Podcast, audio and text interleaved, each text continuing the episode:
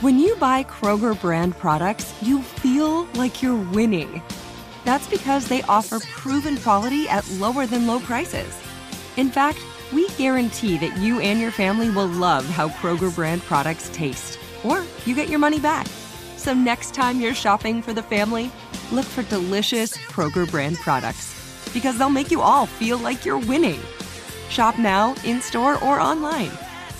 Kroger, fresh for everyone. What does every grocery store aisle now have in common? Products that come in paper packaging. And we don't just mean the obvious ones like cereal boxes and juice cartons. From beauty products to boxed water, there are more opportunities to go papertarian than ever before. So, why should you? Because paper comes from a renewable resource and can be recycled up to seven times. Simply put, it's the smart choice for the environment.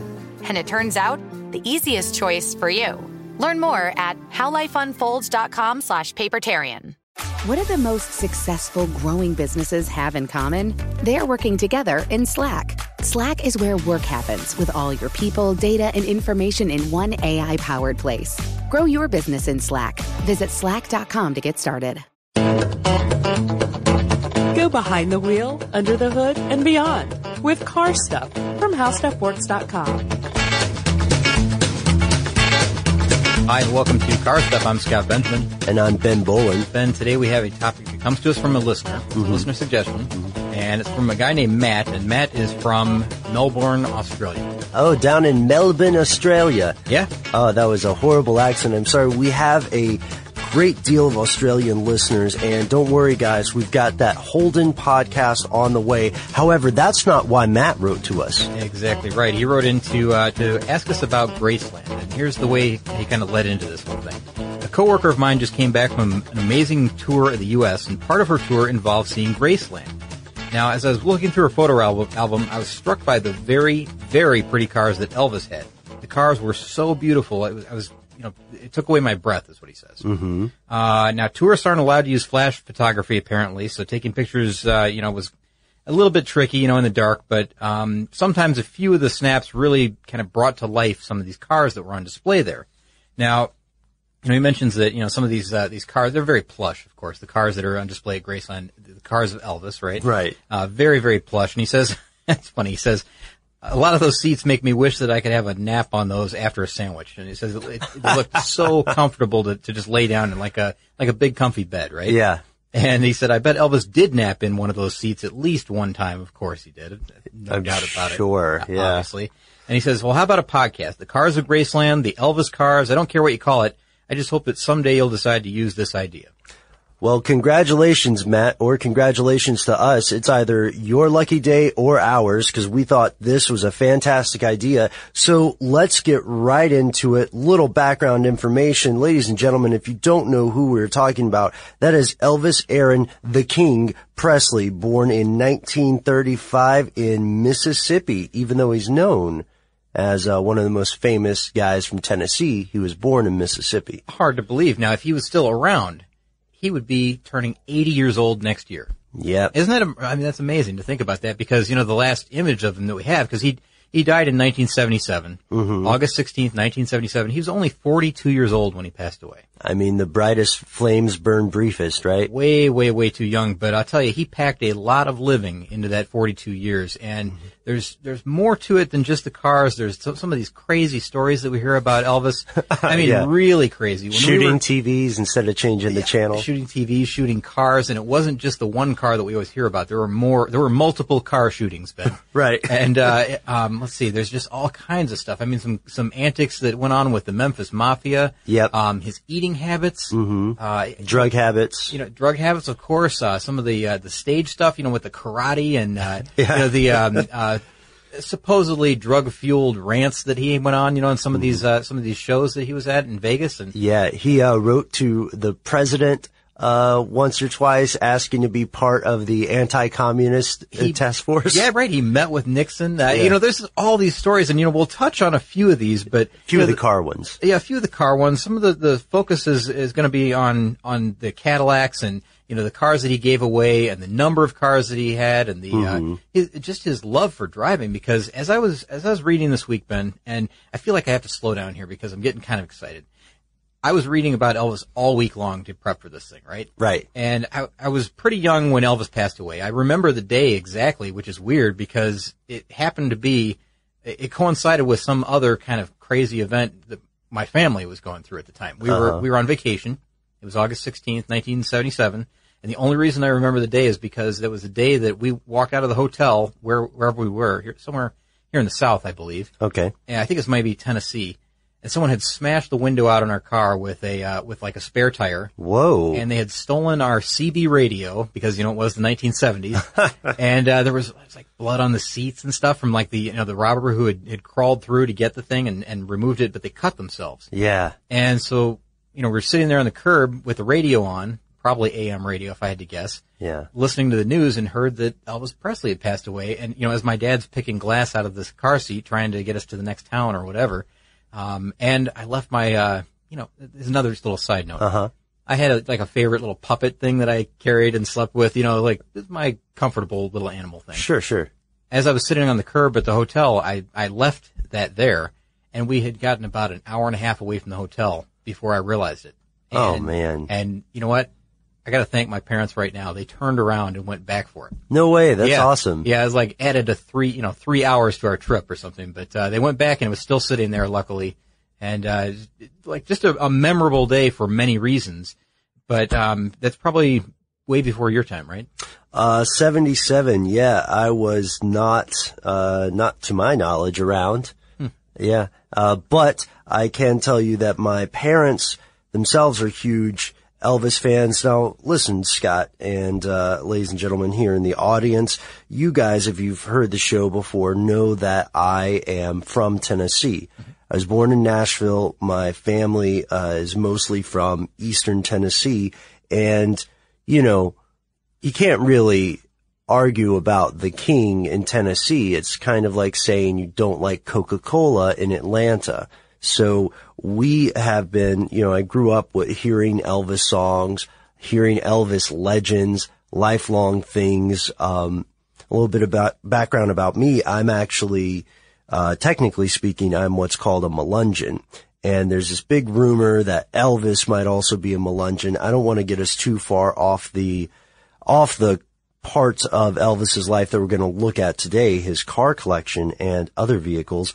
But uh, for anyone who's interested, if you have some free time in Google, check out Melungeons and uh, let us know what you think about whether or not Elvis was one. Personally, I don't think so. So possible tie here between you and Elvis. Yeah, right. Yeah, we're uh isn't that the joke with the uh the smaller rural communities in Tennessee? We're all related, man. Yeah, that's I, right. I had to move out so I could find someone to date. good, good point. All right, hey, I have Yeah. a question for you. One, have you Sure, been, sure. Have you been to Graceland? I think once when I was very, very young. Okay, I have never been to Graceland, and uh, from what I hear, it's you know got a, a reasonable display of vehicles there. You know, there's Uh-huh. like 20 vehicles, But that's not all of them. and it oh definitely not, and it's not just uh, it's not just Cadillacs. You know, there's Mm-hmm. things like three wheelers, and there's a go kart there that I think the King owned, and Mm-hmm. um, I think there's a, a an MGA from one of his movies. Is his Rolls Royce there? Uh, I think it is, yeah, Yeah. Mm-hmm. maybe even a couple of Rolls Royces. But, so there's a lot of, you know, there's a variety of cars there, and there's 20 cars there, and you think, well, that's a lot of cars, right? And the Mm-hmm. Yeah. King was known for having a lot of cars. The truth is, he probably bought more than 100 Cadillacs. Mm-hmm. He bought more than 400 cars total in his lifetime, which And gave a lot away. 400 cars. I mean, how many cars? You know, it's just incredible to think about this. Again, he's only 42. Now the thing is, yeah, exactly right, and and really his his stardom didn't happen until the mid 1950s. Mm-hmm. So there's like 20 years there where he's really going at it. Like as far as you know, like if he sees a car he likes, he buys that car. If he if he hears about a car that he may be interested in, he'll travel to see that car and then likely come home with that car. And he would buy cars and give them to people without ever really even seeing the car himself. He would order them from a dealership, have them shipped to somebody that he either knew, you know, friends, family, coworkers, um, Sure. Maids. even total strangers. If he just liked that stranger, he was a very generous, generous person. And, and you know, all that other stuff, it kind of um, overshadows maybe the generous giving nature of him. Now, I know a lot of people think about the Cadillacs and think like, well, that's a that's a fantastic gift to give, right? Yeah. To him, that was like the ultimate gift because it was something that he had always looked at as part of, um, as more like a um, a symbol, a, a symbol of success. Yeah. and he wanted to give that to other people as well because when he was young, he didn't always have a lot of money. Like he came from a, you know, pretty, I guess, modest beginning, right? Absolutely, And, yeah. and was it Tupelo? Is that right? hmm Tupelo, Mississippi. Tupelo, Mississippi is where he was born. And, um, you know, he, he grew up, I guess, in a relatively normal way. I mean, you could read about, you know, what his, his youth was like and everything, but his parents did give him a, uh, a car for his 18th birthday, and they gave him a, it was a used vehicle, an old used vehicle. It was a 1942 Lincoln Zephyr Coupe. Now, I've seen that also listed as a 1941 Lincoln Zephyr. I'll have to Yeah. double check that, you know, through history, things get changed around a little bit.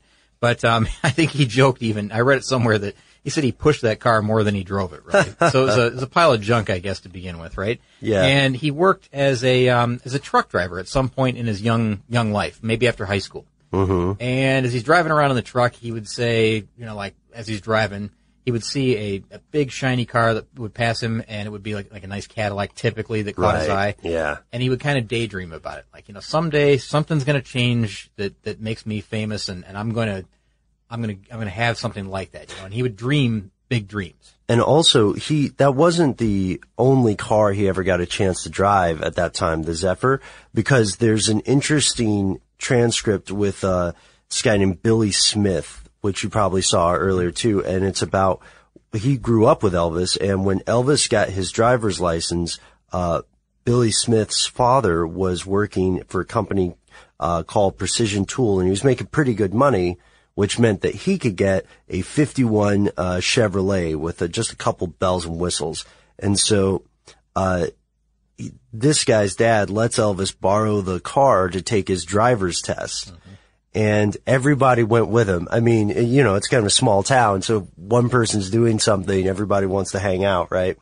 And, uh, he never, Elvis was, uh, pretty polite. He had what you would call home training, right, in the South. And, uh, this was the first exhibit of road rage. I'm not going to read his quote because this is a family show, but apparently it's one of the first times that Elvis Presley cursed in front of someone when a car pulled out in front of them.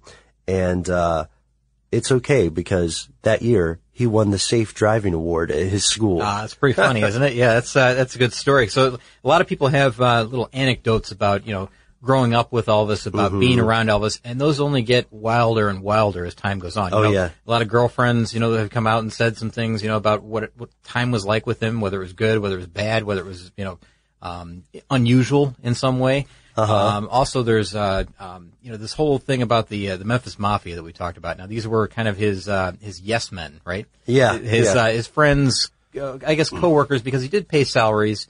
Uh, but I think that most of their, um, I guess their, the most of their wealth, if you want to call it that, because these are kind of like the uh, the guys that hang around Elvis and tell him that everything he's doing is is great. Entourage. the entourage. That's a good way to put it, Ben. Yeah. What a wonderful decision, Mr. Ple- Presley. Have another pill. Yeah, that kind of thing was sadly. happening. Yeah, that's right. They were Not they to were mention um, the colonel. Yeah. Oh, yeah. The colonel, his uh, his manager. That's right, Uh-huh. Colonel Parker. We'll talk about him in a little bit. But um, you know, the uh, the Memphis Mafia guys. Now, you know, Red and Sonny and uh, uh, who else? Um, Joe Esposito. There's a, Mm-hmm. Yeah. there's a whole long laundry list of guys that were in the Memphis Mafia. And you know he's paying salaries to all these guys, you know, to uh, to be around him and to make decisions for him or with him, I guess. Mm-hmm. And you know, a lot of times they were maybe not the best decisions. I think you know they were they were guiding him in the wrong way towards the end for sure. Um, maybe early on it was more just kind of like, well, I'm successful. I'm going to hang out and, uh, you know, share some of this with my friends. And that was a nice thought, right? But it did lead to some bad territory later on. And the thing is, he would give them gifts. Like he would give them Cadillacs. He would give them houses. He would give them bonuses, you know, all the time. It wasn't just like a Christmas bonus or whatever. And he would take them on trips as well, like come on tour with me and, and see the world. Yeah, I'm gonna go to I'm gonna go play Vegas, and of course I'm bringing my uh, my mafia members with me here, Mm-hmm. my Memphis Mafia, and uh, what was their their symbol? It was the TCB with the flash. Right? Oh, yeah. yeah, take, is it taking care of business Yes. in a flash? Yeah, yeah. And so that you'll see TCB with a lightning bolt, and I think he even had that painted on the wall of his house in the uh, I want to say in the jungle room Oh, man. at, uh, at Graceland. So you know, un- unusual character Elvis, and man, I feel like you know we were just wandering all over the place. There's so much Okay, here. yeah, let's jump into, let's jump into a big one first, alright? Okay. Uh, let's get this out of the way. In March 1955, Elvis bought his first pink If you use paper, you're a human. But if you choose paper, you're a papertarian. Someone who lives a paper based lifestyle because it has a positive impact on the planet. And also because it's the easiest choice you'll make all day. Seriously. It's as easy as reaching for boxed instead of bottled water. It's as easy as opting for beauty products that come in paper packaging. It's as easy as grabbing eggs in a cardboard container. And that's all in one trip to the grocery store, which, if we're being honest, you were planning to go to anyway. But paper isn't just an easy choice. Papertarians know that it's the smart choice too. Because paper comes from trees, a renewable and sustainably managed resource. And paper products are designed to be recycled. In fact, when you choose products that come in paper based packaging, those fibers can go on to be recycled up to seven times. So why wouldn't you go papertarian? I'll wait. Learn more at howlifeunfolds.com slash papertarian. Get emotional with me, Radhi Devlukia, in my new podcast, A Really Good Cry. We're going to talk about and go through all the things that are sometimes difficult to process alone. We're going to go over how to regulate your emotions, diving deep into holistic personal development, and just building your mindset to have a happier, healthier life. We're going to be talking with some of my best friends. I didn't know we were going to go there on this. People that I admire. When we say listen to your body, really tune into exactly. what's going on. Authors of books that have changed my life. Now you're talking about sympathy, right. which is different than empathy, yeah. right? And basically have conversations that can help us get through this crazy thing we call life. I already believe in myself. I already yeah. see myself. And so when people give me an opportunity, I'm just like, oh, great, you see me too. We'll laugh together, we'll cry together, and find a way through all of our emotions. Never forget, it's okay to cry as long as you make it a really good one. Listen to A Really Good Cry with Radhi Devlukia on the iHeartRadio app, Apple Podcasts, or wherever you get your podcasts. As the number one audio company, iHeartMedia gives you access to all. Every audience, live conversations, trusted influencers, and the insights and data you need to grow. iHeartMedia is your access company. Go to iHeartResults.com for more. Cadillac, mm-hmm. the pink Cadillac is a huge deal across the world now. It has become iconic. And Scott, I think the word iconic gets overused often, mm-hmm. and I say that because I often overuse it. But in this case, it's correct. Uh, the pink Cadillac, just the concept of it, shows up in pop songs ever since it's in movies, it's referenced in books. It's going to be something that hundreds or thousands of years later, future archaeologists find out about and, and wonder if there was some weird myth which now there is. Mm-hmm. And and uh, there's an unusual story that goes along with this first Cadillac, isn't that right? Mm-hmm. It didn't last too long. No, uh, it was it was a '54 Cadillac, and Elvis and a group who was with at the time, the Blue Moon Boys, were using this for about three months. A brake lining caught fire on the road between uh, a place called Hope, Arkansas, and Texarkana, Arkansas, on uh, June, right, June 5th. And uh, I've got a quote from the man himself if you want to hear it. I'd like to. I won't do an Elvis voice, but I will read it. Uh, the first car I bought was the most beautiful car I've ever seen. It was secondhand, but I parked it outside my hotel the day I got it and stayed up all night just looking at it.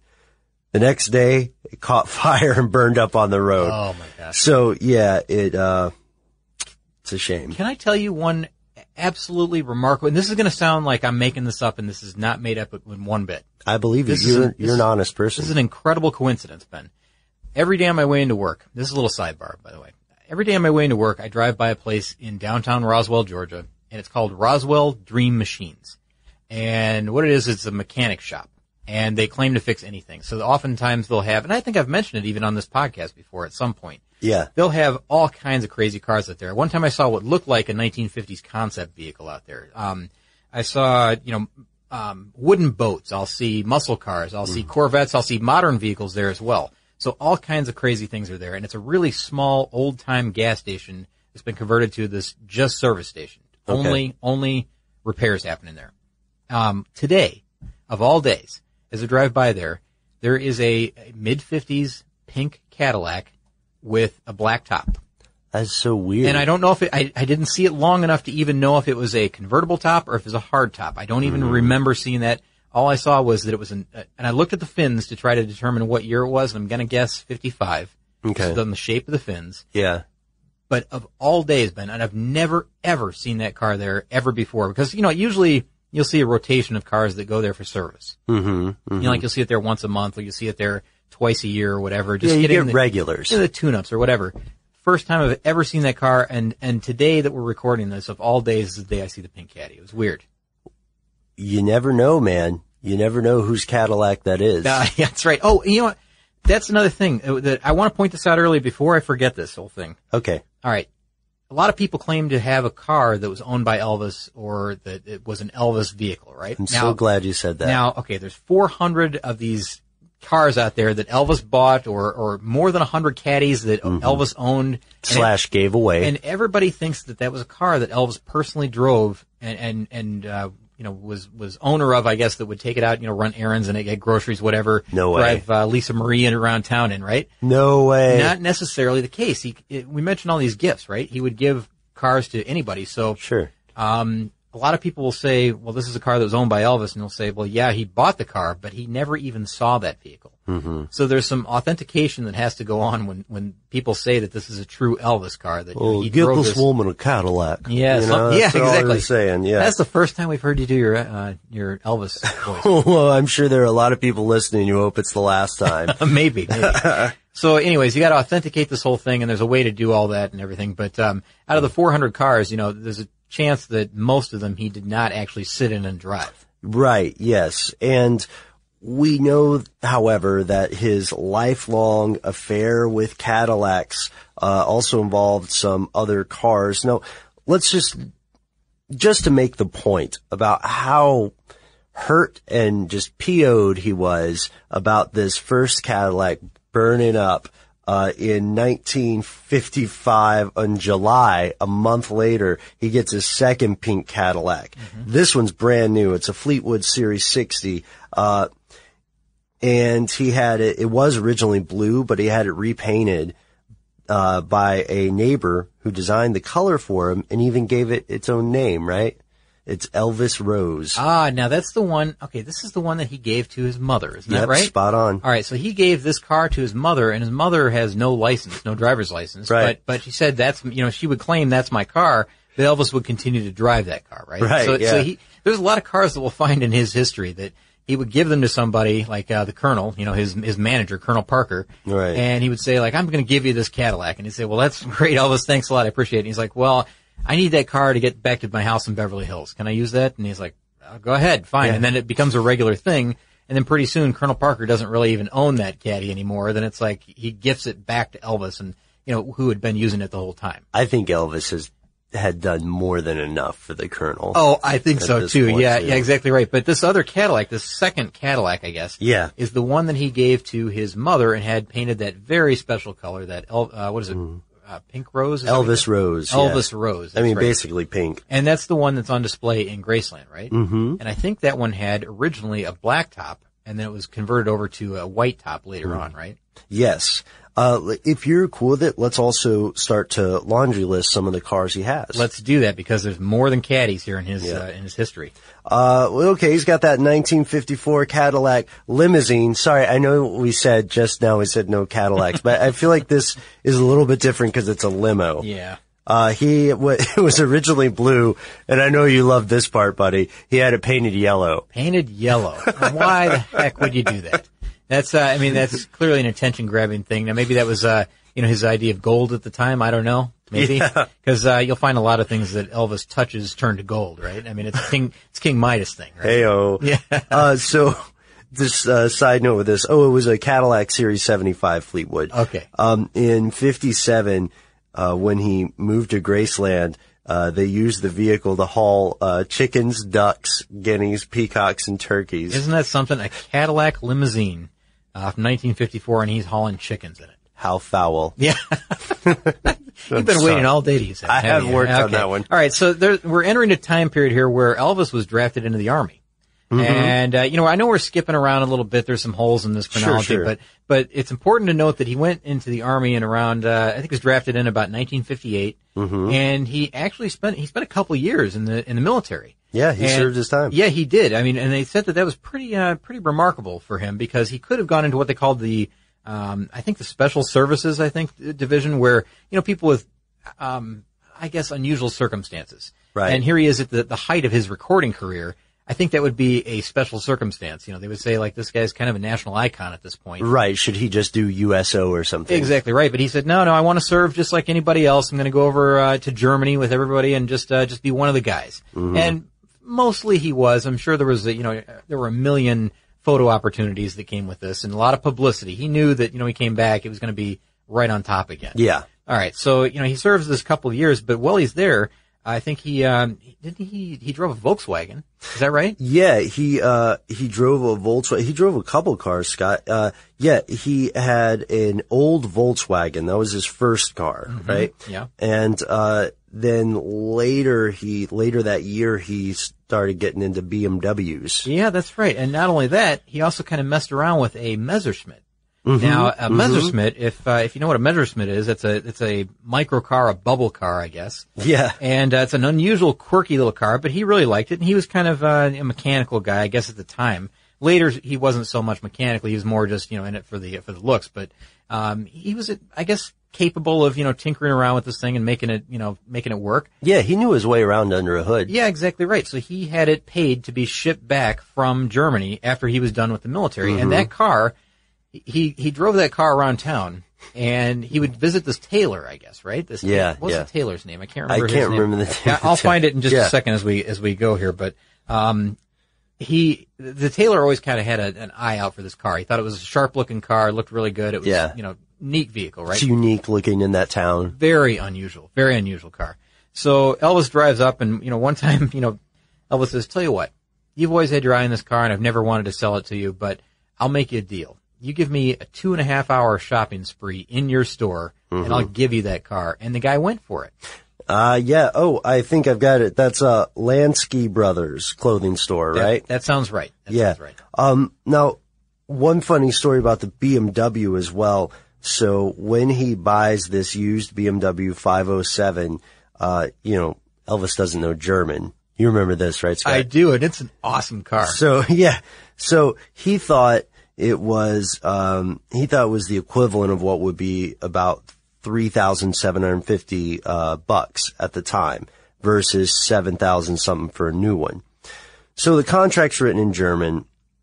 Our boy Presley doesn't totally get it, and he thinks he's buying the car.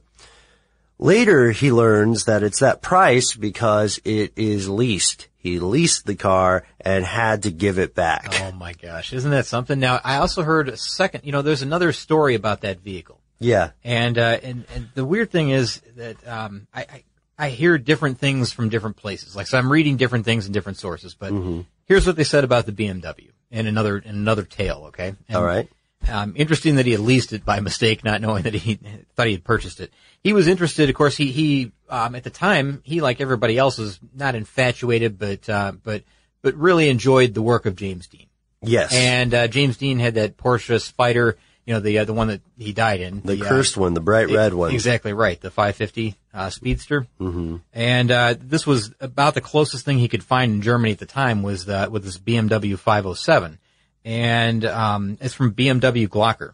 So you'll recognize that name Glocker if you, you know, look it up, you know, with BMW, with Porsche, whatever, something like that, right? You'll find it. You'll still find vehicles from there.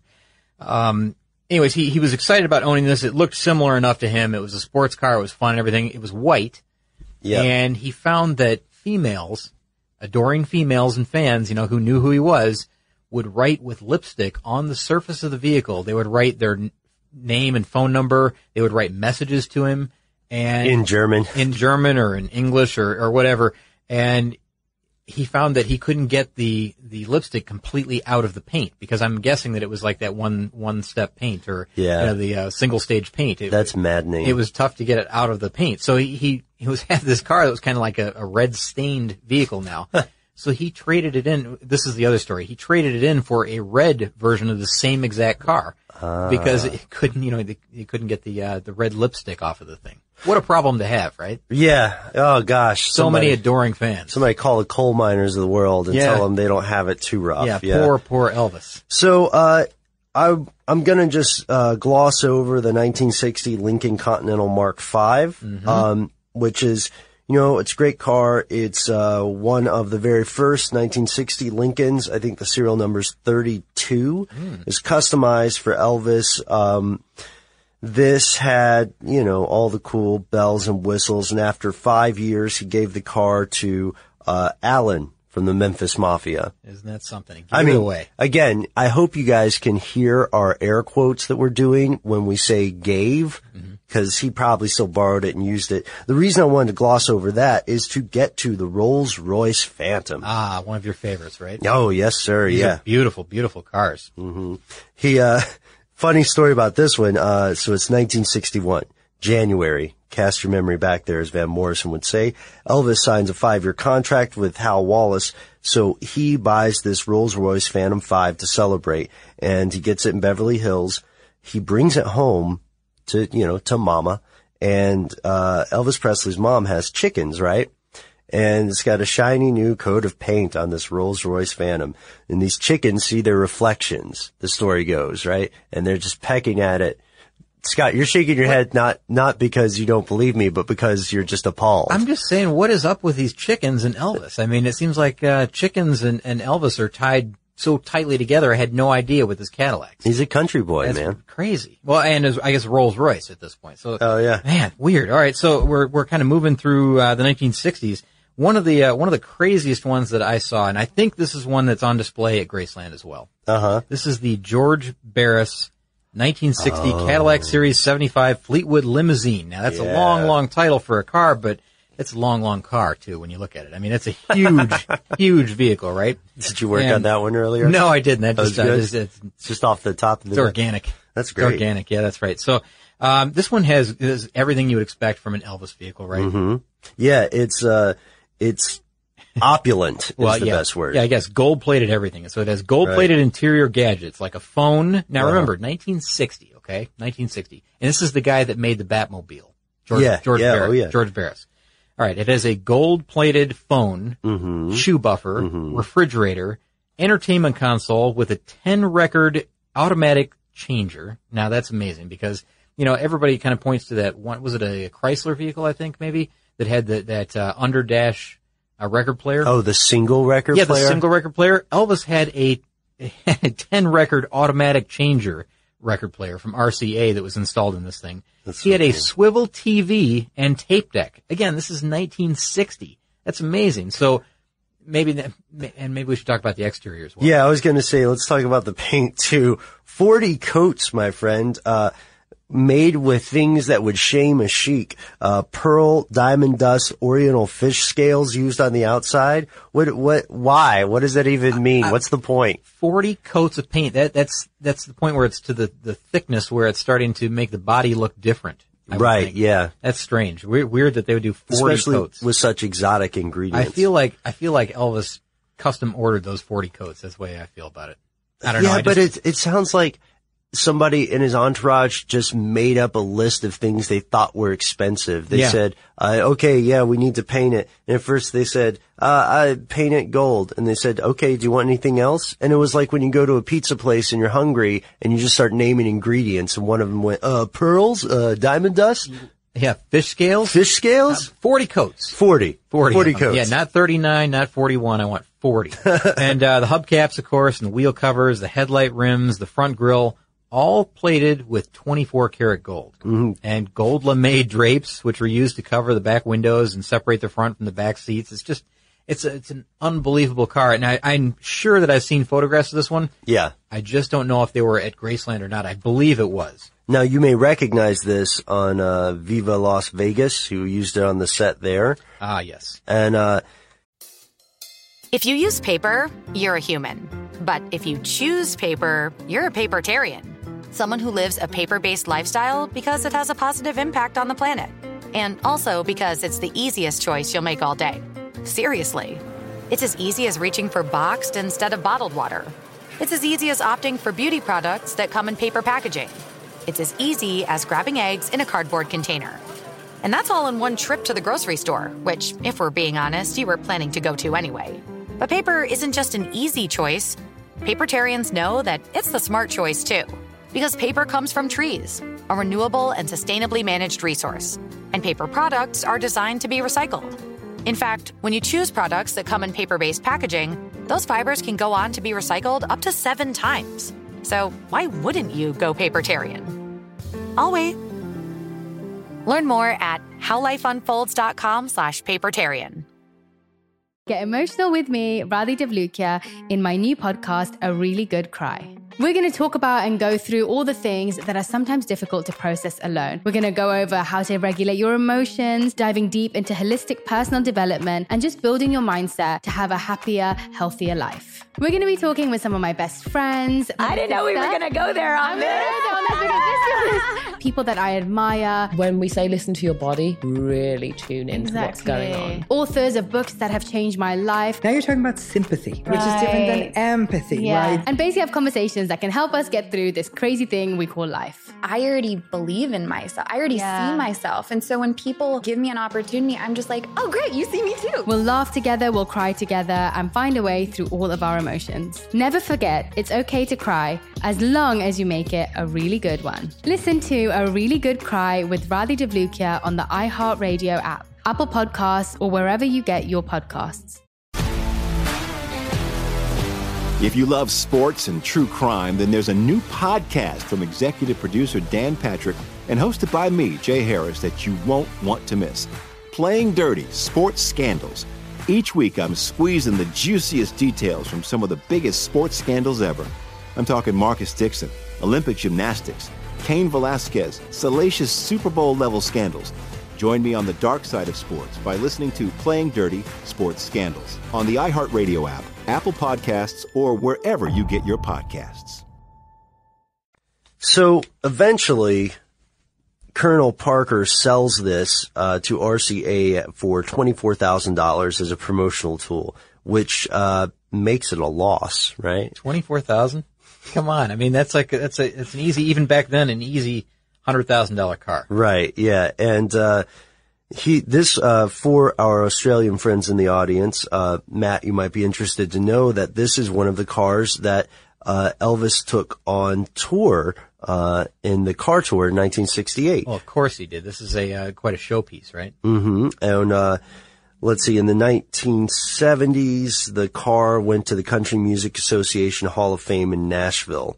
Uh, you can look inside it when there's a button you can hit where the roof comes off. of course there is. Yeah. Of course there is. All the bells and whistles, right? What good is having all that if you can't show people that they don't have it? Yeah, exactly right. All right. So let's, uh, let's, let's go through quickly some yeah, of these. Yeah. And there's stories attached to every one of these. So I, I, I hate that we have to do this, but we're going to have to get through more to get towards the end here. Okay? Right, right. All right. So, uh, there's a 1962 Ford Thunderbird, and this mm-hmm. is one that, you know, he picked up some late night, you know, he called the dealer, saw it in the window and said, you know, I, I want that car or something like that. It was an, it's an unusual story. Which he, uh, which he often did. Yeah, he often did. If, you know, if it was the middle of the night and he wanted a car that he saw, he would call the dealer, the owner of the place and say, come in and show me this car. And of course, because he's Elvis Presley, they would show up and of course, you know, cause they knew that he would likely buy the vehicle. Mm-hmm. If there's something unusual, in a uh, in a dealership, a lot of times people would contact him and say, "Hey, we've got a car here that we think you would like," and it's kind of a one-off thing, a custom job, um, but it's really outlandish. You want to come take a look at it? And he would show up, and and oftentimes he would go home in that vehicle. He'd drive it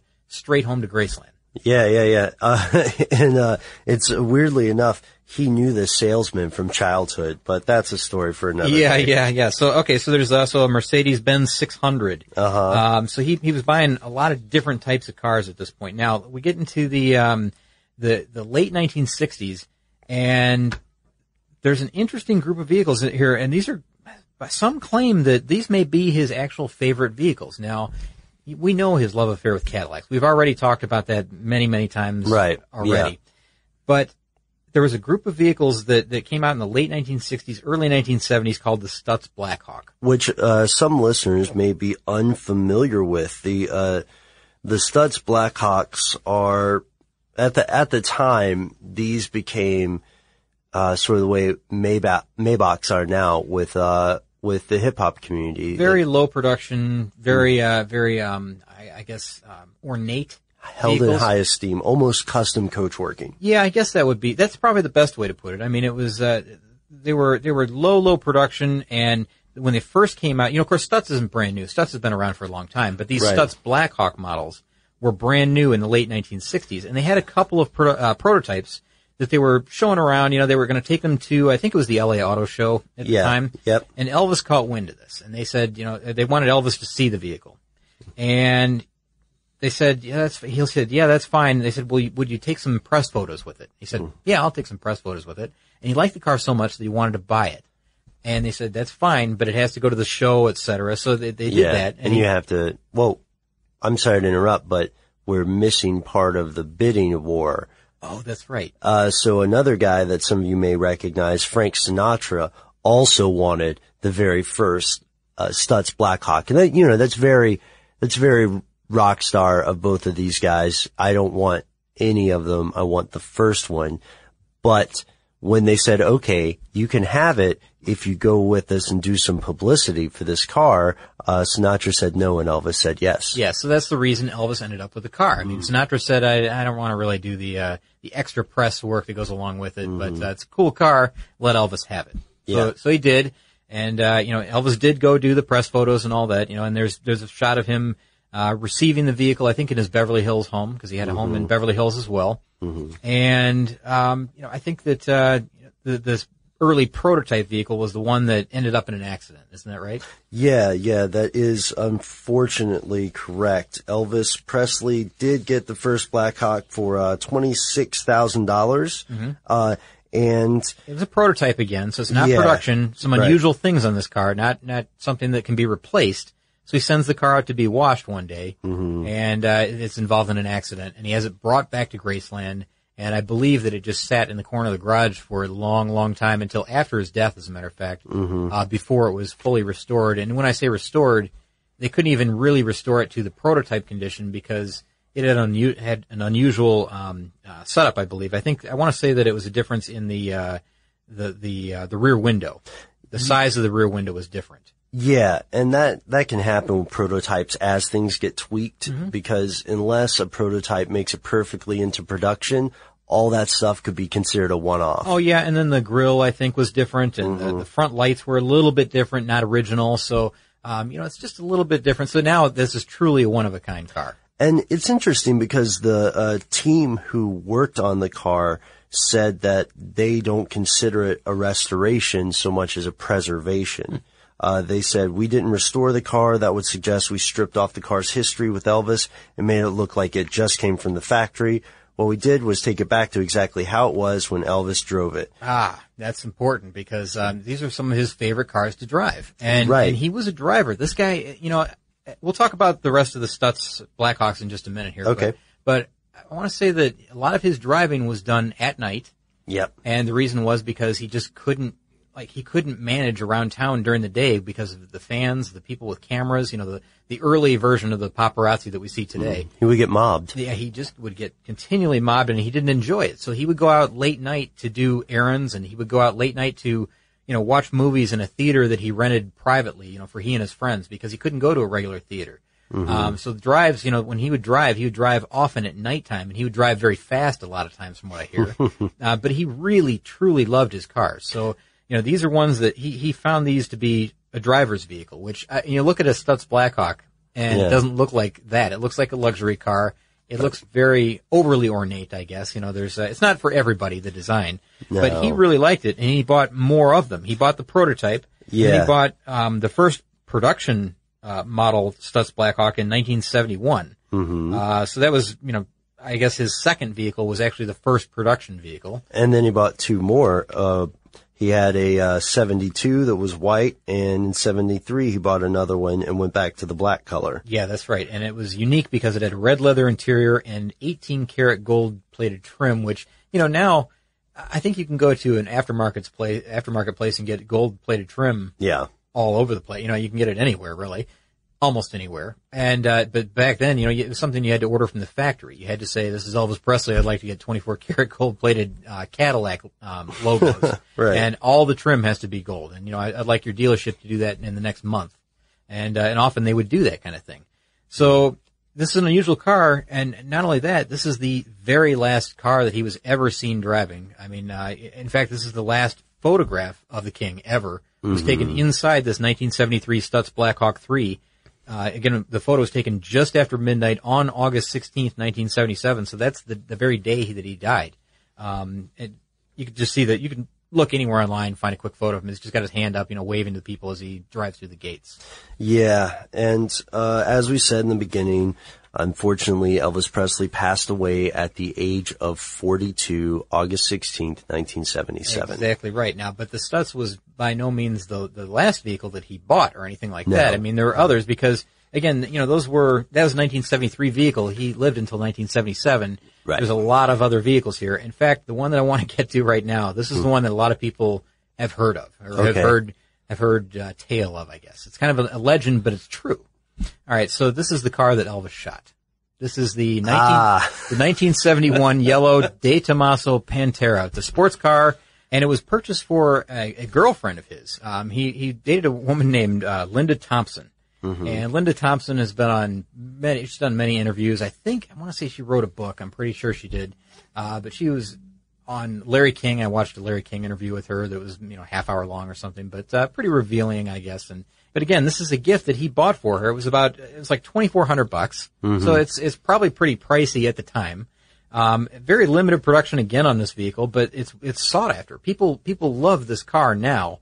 Back then, they had a few problems. It wasn't Right. it, they weren't always the, the the car that people look back at with these uh, these rose colored glasses, right? And that was a 24,000, right? No, it's twenty four hundred dollars. What? Yeah, Wow. twenty four hundred. He bought it. I believe he bought it in nineteen seventy four, and it was a nineteen seventy one car. Ah, okay. So, so again, the king's not always buying brand new cars. It's just whatever catches his eye. And this y- bright yellow Mm-hmm. Pantera caught his eye. Now that's Italian for Panther, and uh, it's an Italian sports car. It's made by a coach builder over there. and they had some problems. They did. It had a it had a Ford engine. It had Ford 351 and a Cleveland V8. It had 330 horsepower. And that first year in 1971, so that the year that he has, only something like a thousand and seven of these Panteras made it to the United States. So it's a pretty rare find, I guess. Um, you know, even three years later, it's still a rare find. Yeah. Now extremely rare to find one. I No guess. kidding. And um, these were, I guess they said most of these were very poorly built at the time. And it, I don't know if it was just the production or if it was just the, the factory itself or what. Mm-hmm. The people put it together, I don't know, the, the parts or what. But they said that they were so poorly built that several of these broke down on Ford's test track even when they brought them over to the United States. So uh, it was not known to be a quality vehicle. Now, the car that, or the reason, the whole reason that uh, this one is mainly famous, I guess, is because this is the one that I mentioned he he shot. Um, He had it on the road one night driving it. It broke down. Had to leave it on the side of the road and you know get a ride back to Graceland or wherever. He had the, this vehicle towed back to Graceland, and as it's sitting there in the driveway, he's telling a friend of his about it. You know, like what happened, and he's getting just angry as he's talking about it, right? And as he gets angry, he pulls out a pistol and shoots the car, and then apparently gets in and it starts right up again. Like it, like that fixed it, right? And that's in his head. He's thinking that fixed it. And this person, you know, uh, collaborates a story that, you know, it, it wasn't running. He shot the car and now it's running again. So what Yeah. happened, right? So in his mind, he fixed it by shooting it, right? Or something like that. I don't, I don't quite get, you know, the, the tie in there, but he put this together. Now Elvis has shot TVs and things like that. Sure. He shot a TV in, in Las Vegas where, um, I think it was Robert Goulet was on the television. There's, there's a whole story about that as well. Yeah. But he, he, he had this bad habit of shooting things when they weren't working right for him. And he shot this, this Pantera twice. There's another hole in the, uh, there's a bullet hole in the steering wheel where he shot the dash when it had broken down on him again. And that's not the only vehicle that he shot, Ben. No, it's it's not. I'm I'm delighted to hear more of these Yeah. stories. Th- There's another one that, uh, that most people don't remember. The- Now the Pantera is one that kind of toured That's with the like, famous one. Yeah, it toured with, I think there was a show called The Cars of the Stars or something. And, Yeah. and this is one that, you know, gained attention because it was the one that he shot and his temper and all that stuff. Right? Mm-hmm. All right. There's another one that, um, he had purchased, I guess, a 1968 Cadillac Eldorado at a Memphis dealership just after Christmas in 1967. It was a gift for himself. And it was yeah. a bright gold vehicle. And of course it was, Ben. It was painted bright gold. Sure. So he used to drive around, I guess, uh, just after his daughter Lisa Marie was born. And in early 1968 or 1969, it wouldn't start. So he goes and gets another pistol and he shoots it a, a hole right through the right front fender. Good. That'll show It, it. it didn't work out. It didn't start up again, like you know, magically, like the Pantera did. Oh, he shot it in the wrong he spot. He guess. shot this. Now this is prior to the Pantera, right? Right.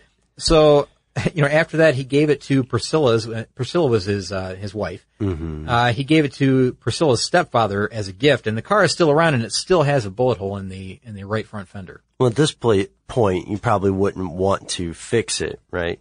Well, probably not. I mean, that's part of the uh, the whole history. You know, that's the that's the whole allure of owning an Elvis vehicle, right? Mm-hmm. The Like- mystique. and right here is where the king shot it to try to fix it. Now, uh, for anyone else who is listening, you're probably kicking yourself and saying, Scott, Ben, why aren't you getting to this other story about Elvis that I know? And that's because, uh, except for a few more things, I think I'm about wrapped up. Okay, I've maybe got a couple. You got a couple? I got a couple, right. and I'll try to keep them brief because I know we're running a little bit long here. But Oh, um, okay. well, we we can't we can't get to all the stories, folks. Is what we're saying. But uh, You know what? I- hopefully you know we what? can get a few of these in. I would love to be able to tell you about when he, I'm not going to, but uh, he would ride he would ride on his ranch, and he was infatuated at the time with uh, with eating hot dog buns without the hot dogs, and so he would tie a uh, a bag of hot dog buns to the saddle horn of his horse and eat them as he rode around on his ranch. Oh, I have another. Oh man, I forgot. I'm sorry. Also, motorcycles. We haven't even talked about Elvis and motorcycles. Oh, let's talk about motorcycles for just a minute then. Okay, well, he loves motorcycles. Like this guy really is a gearhead, and um, as you know, as he becomes more successful and he has less time, he's not tinkering with vehicles as much. He just likes the look. And one of his entourage members says he didn't care if a car was five thousand dollars or fifty thousand. If he liked the way it looked, he would just have it, and more often than not, give it to somebody. Which is why the Stutz Blackhawks were rare, right? In that he, those were the ones, those were the only vehicles where he expressly said about one of them, "Only I drive this one."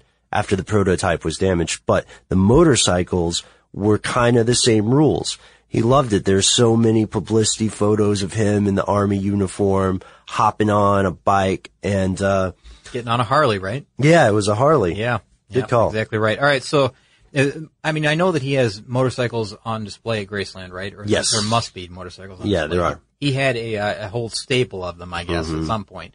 Um, as he did with other vehicles. You know, if he saw it and he liked it, he, he would buy it. They said it didn't matter if it was five grand or if it was fifty thousand dollars. Right. He would just buy it on the spot. And like, a lot of times, like you said, he would just give it away because, you know, he doesn't need more than, you know, a couple of Cadillacs at a time really to get around. He also had one other vehicle that he loved, and I'm not gonna, I'm not gonna, I'll save it till the end. Save it till the end. Okay. Okay. Now, is it a? Let me ask you this: Is it a kind of a one-off uh, Cadillac?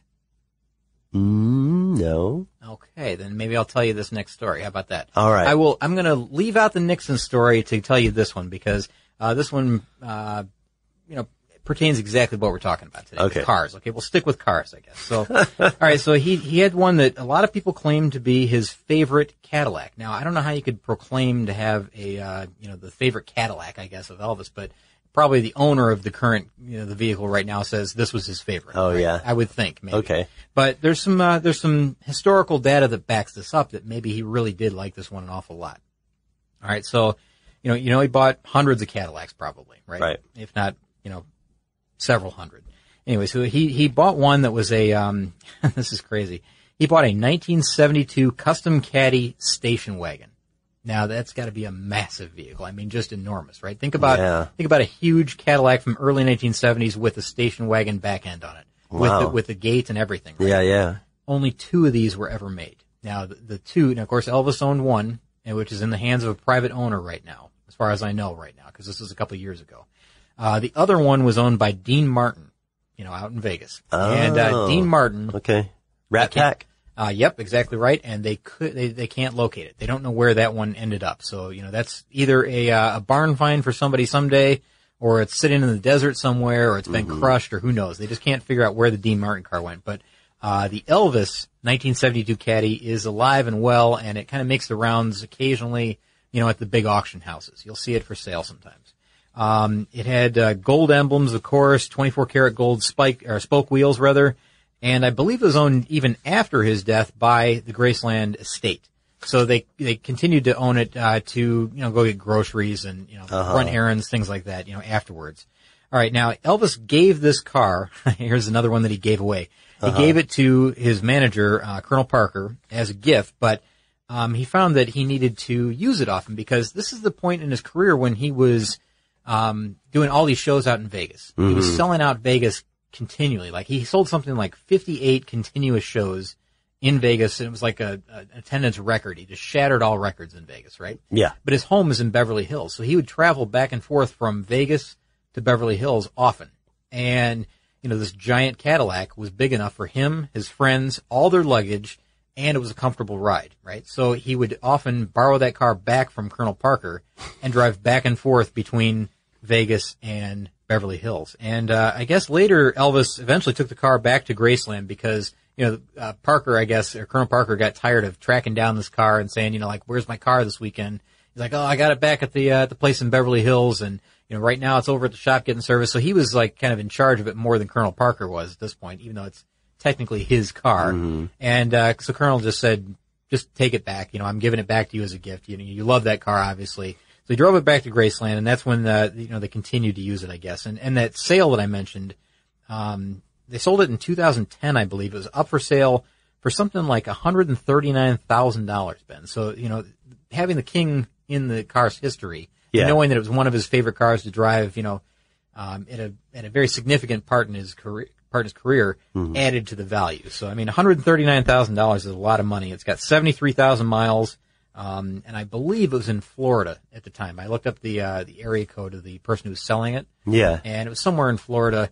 I don't know where that car is now, but if you know of where the other car is, the Dean Martin car is, uh, that'd be the one to have, right? Because that's you know the only other one of the kind, uh, one of the vehicles that they made like that. Right, and it probably has lower mileage. It's just when when you were talking about this, I'm picturing you at the auction saying, "Well, what what does it get per gallon? What's the mileage per gallon? And uh, when were the tires rotated?" yeah, yeah, exactly right. Yeah, like uh, you're going to nitpick over some little details. Right? Yeah, I would do that too. I would say, you know, I have one hundred thousand dollars, Yeah, and that- work up from there. Is that an eight-track player? Because that's a little outdated. Mm, yeah. Oh, you guys are gonna paint it, right? yeah, Um, that that yellow doesn't work for me. Oh boy, going back to our podcast on buying used cars, uh, which is what you would be doing. Well, ladies and gentlemen, we'll end up with one last thing, if that's all right with you, Scott. Of course. Uh, there's another vehicle that has gone on display uh, at the Elvis Presley Automobile Museum at Graceland, which is what they call that collection of vehicles. And it is not a car and it is not a motorcycle. It is in fact a John Deere tractor. A tractor. Yeah, Elvis also was into this tractor. I don't know if it was every tractor, but yeah. He, you know, he was just like a he was a car guy. He loved mechanical things. Yeah. I mean, and if you're a, a country boy, then of, you got you kind of have to have a tractor. of course, whatever struck his fancy, right? Right. So he used it uh, on his Mississippi ranch and at Graceland, and so the Elvis Presley Enterprises folks uh, cooperated with John Deere to rebuild this uh, four uh, 410 or 4010 uh, tractor. Um, and he got it, let's see, in 1966, and he kept it until the time of his death. Wow, that's well into his uh, his success. I mean, he's already you know been a big recording star for at least ten years at that point. Mhm. Yeah. What's he doing buying a John Deere tractor and driving around on the farm? I mean, you just, you, sometimes you gotta have a tractor, Oh, man. I guess he's from Tennessee. What do you got? You got to. I mean, if you have a ranch and if you're doing farm work, then you'll probably need a you know tractor. What? You're right. There's a there's a variety of vehicles, and that's why he has all these ATVs and go karts and all that other stuff too. I mean, it's just fun toys, right? I mean, the limo was strictly for the chickens, Scott. That's right. Well, we, uh, Matt, thank you so much for writing to us. We hope that uh, you enjoyed listening to this episode as much as we enjoyed making it. Uh, Scott and I have to head out, oh, as well as our super producer Noel, who's uh, there behind the boards for us every episode. Um, let's see. I don't think I'm going to shoot my car today. What about you, Scott? I'm definitely not going to shoot my car. It doesn't uh, doesn't do anything. All right. Well, it might add to the value though if we ever become famous. maybe. But if we don't, it just kills the value. It's just a shot up car. Exactly right. Hey, Ben, can I just say one last Yeah, thing yeah, before yeah. we finish? Yeah. I just wish, like, I know that, you know, this is a podcast just about cars, but there's so many spin-off oddball stories about, about Elvis. And we tried to touch the, on them as we went through the, the car history as well. Yeah. But as I was reading, I mean, I mentioned the hot dog thing on the, on the Mhm. ranch. There were so many just eccentricities about him that were so funny and so, um, uh, unique. Yeah, him. just the sandwiches he invented. Yeah, just incredible stuff about him. I mean, he's a really fascinating, fascinating guy, and I, I, I want to start reading some of his, uh, you know, the biographies about Yeah. him to get more and more information because he's just a, just crazy. I mean, and 42 years. I mean, that's all he lived. But there, there's just this wealth of information about him and, and you know how he's a giving person and, he, Mm-hmm. and everybody who came in contact with him said they really genuinely like the guy. He's really just a good guy to be around. And uh, and I believe that. I mean, he seems like a kind of guy that if he's still around, I'd like to meet him. You know what? That is one of the nicest, most genuine things you can say, I think, about um, a celebrity because it's weird when you get to that status, you have to wonder, am I just paying my friends to hang out with me? But he seemed like he had a really good heart. Well, there were those core guys that you know at some point maybe there was that that bit of uh, you know I'm I'm in it for for something you know Sure. and I'm sure that some were that way but there were other you know groups of people that, that hung around him that were genuinely just excited about being around him because he was a good guy And a lot of those stories about him meeting regular people and just wanting to help them are true. yeah and you know not even the ones that he gave a Cadillac to or gave a house to or whatever Right, he yeah. was he was generous in that way sure he was like uh, he was like Santa Claus sometimes people, you know? but Yeah. But the thing is, I think people that even just knew him and met him and, and never really received anything from him still enjoyed being around him because he was just a, a, a good guy. And do you do you feel the same way? Do you feel like you would like to have met him or known him? Well, sure, yeah. I get I get along with pretty much everybody who's also from Tennessee. Yeah. I mean, I guess I'm in by default. But uh, we we do have to head out. So uh, if you would like to hear more car stuff, check out our website carstuffshow.com, where you can see every one of the 590 something episodes that we have done so far. This might be 600. Uh, neither of us are keeping very good count. Uh, but you can also find us on Facebook and Twitter where we are Car Stuff HSW. And if you want to take a page out of Matt's book and give us an idea for an upcoming show, email us. We're around and our address is carstuff at howstuffworks.com. For more on this and thousands of other topics, visit howstuffworks.com. Let us know what you think. Send an email to podcast This episode brought to you by 20th Century Studios' Kingdom of the Planet of the Apes. Director Wes Ball breathes new life into the epic franchise. As a ruthless king attempts to build his empire at the expense of the remaining human race, a young ape begins a journey to fight for a future for apes and humans alike. Kingdom of the Planet of the Apes. Enter the kingdom in IMAX this Friday and theaters everywhere. Get tickets now. Viking, committed to exploring the world in comfort. Journey through the heart of Europe on an elegant Viking longship with thoughtful service, cultural enrichment, and all inclusive fares. Discover more at Viking.com. You're a growing business, which means you need every spare hour you can find. That's why the most successful growing businesses are working together in Slack. Slack is where work happens, with all your people, data, and information in one AI powered place. Start a call instantly in huddles and ditch cumbersome calendar invites. Or build an automation with Workflow Builder to take routine tasks off your plate. No coding required. Grow your business in Slack. Visit slack.com to get started.